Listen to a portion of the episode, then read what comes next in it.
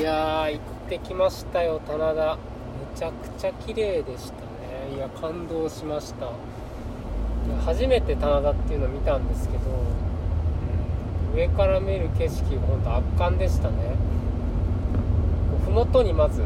車を止めてでそこから歩いてあぜ道を通っていくんですよ。田んぼと田んぼの間の道ですね。そこを通って上がっていくんですけどまず上がってる最中ってやっぱりなんだろう棚田ってこう全体を見てやっと棚田だって認識できるので歩歩いてる上がってる最中はよくわからないんですよね。ただの田んぼ歩いてるだけじゃ本当に綺麗なのかなってすごく不安だったんですけど5分ぐらいかな上に上がってパッて下見るとすごい綺麗でしたね。いやこうめちゃくちゃ天気いいですしこう田んぼが正方形じゃないけどちょっと四角四角のこう田んぼがねこうだんだんにこう連なっている様ってすごく綺麗でこれ水張ってる時期もかなり綺麗なんだろうな。今はちょっとね稲が育ってるような状況で、まあ、それもかなり綺麗だったんですけど個人的には水張ってるところもぜひ見たいなって思いますね。いやでも来る価値ありましたね。思ったよりそこまで山奥じゃなかったしかったよかった。しかもやっぱりねこういう田舎なんで周りに音が全くないんですよ。都会にいると人の話し声とか足音だったり車の走り音とか何かの機械音とか工事の音とかが絶対入ると思う。ノイズが入ると思うんですけど何の音もなくて風の音と鳥の声と牛の鳴き声だけですよ。ねもうちょっと時間あったらあそこにこう座ってねゆっくり風を感じるっていうことにしてみたかったんですけどちょっと時間がないので時間ないあるか、まあ、ちょっと熊が怖かったんですぐ すぐパパパーって登ってすぐ降りてきちゃったんですけどもうちょっとね熊がいない時期にね出ないようなタイミングに来たらゆっくりしたいですね。いやーこう観光地って何かとこうね人の手が入って商売の匂いがするっていうのが多いと思うんですけど全くそういうことがなくて、まあ、こっちに棚田ありますよっていうのを看板を立ててるだけなんですよ本当に。で駐車場もかなり無機質な駐車場でここで本当に合ってるのかっていうところだとそれがむしろ逆にいいですよね。だって地元の人はただお米を普段通りに作ってるだけでそこをたまたま他の人がここ綺麗だぞって見つけて、まあ、観光地にしてしまったというか、まあ、観光地にしたという流れだと思うんで。なんでその変に人の手が入ってないっていうのが良かったですね。これでいいのかな？いい。いやーすごい良かったな。綺麗だったな。なんでこういう新潟にはこういう棚田がいくつかあるらしいのでまた時間があったらぜひ違うところも来たいなって思いましたね。その熊が出ない時にそこがほんと怖いいやよかったなで今からまた車に乗ってドライブをしてる最中なんですけれどもちょっとお腹が空いてきて今2時手前1時45分なんでちょっとお昼ご飯を食べに行こうかなと思います。でここからはあの燕市というところがとても近くにあるので、まあ、その燕市に行ってでそこがラーメンが人気らしいんで燕市のラーメンを食べようかなと思います。新潟ってねかなり僕が住んでるとこもそうなんですけどラーメンのおすすめがすごく多くて何かあるんですかね、まあ、米どころ酒どころってイメージあったんですけどラーメンのイメージなかったんですよ。新潟ラーメンっていう言葉もあるみたいでこう背脂をたくさん入れた醤油ラーメンらしいんですけど。なんでかなりこってりしたラーメンが食べれるんじゃないのかなというふうに個人的に思ってます、まあ、楽しみですね。燕市の何だったかな名前。ちょっと漢字難しかったんですけどなんとか総本店っていうところなんでおそらくチェーン展開してる店の本店だと思いますね。なんでそこでお昼ご飯を食べてで結局 まだノープランなのでちょっとご飯食べながら今後の予定を考えたいなと思いますね。いや楽しみだなラーメン。いやーでもまだ旅4日間のうちのまだ1日目ですけどもうすでに寂しいですね。こうやって1人で喋ってると。やっぱり僕おしゃべりがめちゃくちゃ好きなんで誰かと喋りながら旅行したいですね。寂しいな本んと。もう誰か隣に座ってほしいないやその辺のおじちゃんにもう500円払うからちょっと座って話聞いてくれよっつって。いやー寂しい。今コロナなんでねなんか例えば夜居酒屋行って地元の人と話すとかそういうのもなかなかできないじゃないですか。僕そういう出会いかなり好きでなんで旅行行った時はいつも何ていうの大きいお店じゃなくてこうカウンターで飲めるようなところに行って何か出会いがあればいいなと思っていつもそういうとこ行くんですけど、まあ、実際こう地元の人と話すのですごい楽しいですしあと方言が強いところだと何言ってるかわからないんですよね。それもまた面白くて、まあね、いろいろ出会いっていうのがすごく好きなんで旅行が好きっていうのもあるんですよ。今回もね今こういう状況なんでなかなかそれができないので、まあ、諦めようかなと思いますけど、まあ、ご飯はね美味しいものをしっかり食べてでホテルは GoTo トラベルで安いところをそれ探してできるだけ節約旅行をしたいなと思ってます、まあ、レンタカーにお金かかってますしね。言っても4日間で2万円面積とあとなんだっけなノンオペレーションチャージとか自己時の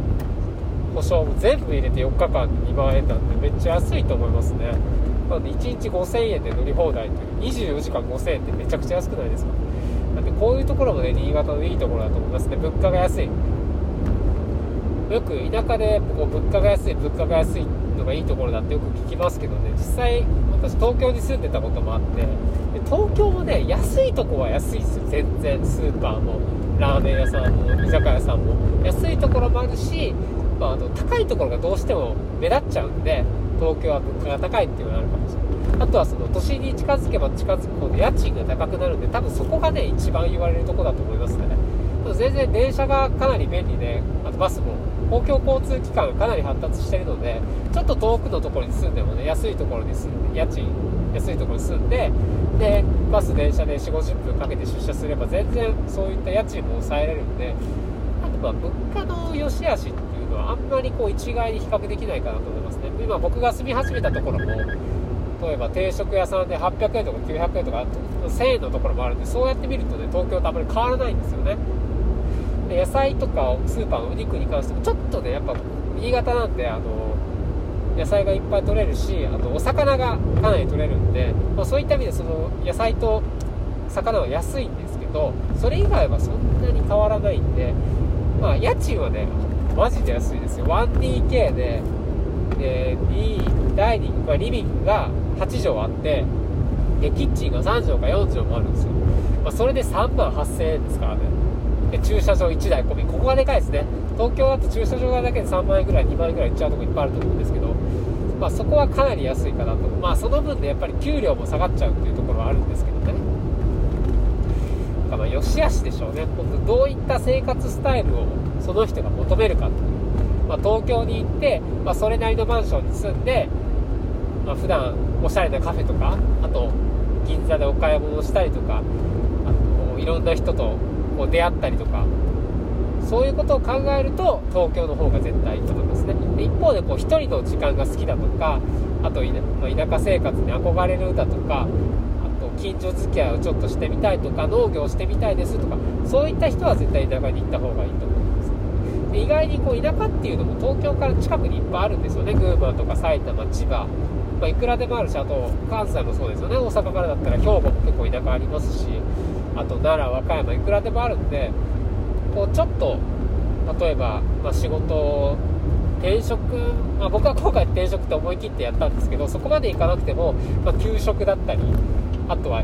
育休産休っていう期間を使って1ヶ月2ヶ月田舎で、まあ、いわゆるスローライフっていうんですか？を送るのもいいかもしれないですね、まあ、スローライフっていう何をもってスローなんだっていうね、まあ、おそらく東京だとこう時間が過ぎるのが早いとか世話しないとか満員電車にいる人が多い。そういった意味でビジーライフなのかな？ファストライフ？ちょっと反対の言葉なんだろうで田舎は、まあ、そういうのがないですけど、まあ、車で基本的に、まあ、僕はまだ車持ってないのであれなんですけど、まあ、移動して確かに時間が過ぎるのがゆっくりっていうのは分かる気はしますね。その人が少ないしあとんちょっと言葉は難しいんですけど興味をそこまで強烈に引くものが多くないというか、まあ、東京だといろんなイベント毎日やってるしあと新しいお店もおそらく毎日立ってますよ。で行ったことないお店もいっぱいあるしあと新しい人ともどんどんどんどん出会えますからね。居酒屋それこそ居酒屋とか、まあ、そういうことで、まあ、かなりこうあっという間に時間が過ぎちゃうっていう感覚はあるかもしれない。あとはそういう IT の会社とかとコンサルとかそういう忙しい会社が多いっていうのもあるんですかね、まあ、それもあって多分1日がすぐ終わっちゃうっていうイメージがあるかもしれない。その一方で田舎、まあ、そういう何て言うんでしょうイベントごともまあ少ないですしこう自分で自分の生活を作っていくっていうところがあるんでそういった意味ではもしかしたらこう頭を使って生活をするっていうのは田舎の人の方が多いかもしれないですね。例えばうんなんだろうな、まあ、それこそ DIY とかもそうだしあとどういう生活生活というものを考えるのは田舎の人の方が多いかも。こう生きていくっていうことも一回僕あのちょっと話飛びますけどモンゴルに1人で旅行に行ったことがあって当時は東京に住んでたんですけど、まあ、一回こう遊牧民と一緒に暮らしてみたいなホームステイしてみたいなと思ってでモンゴルの首都のウランバートル空港まで飛行機で成田から直行で行ってでそこのウランバートルの中にあるユースホステルまあ言ったら民宿ですね。民宿のオーナーの人に遊牧民のホームステイできるとこないかと聞いたらバスで5時間か6時間行った草原でできるということなのでそれさせてもらったんですけどうん何て言うんでしょうね。本当生きるために生きているというか朝毎朝早く8時7時もっと早いな。に起きて、えー、ご飯食べてで羊たちをその羊小屋から出して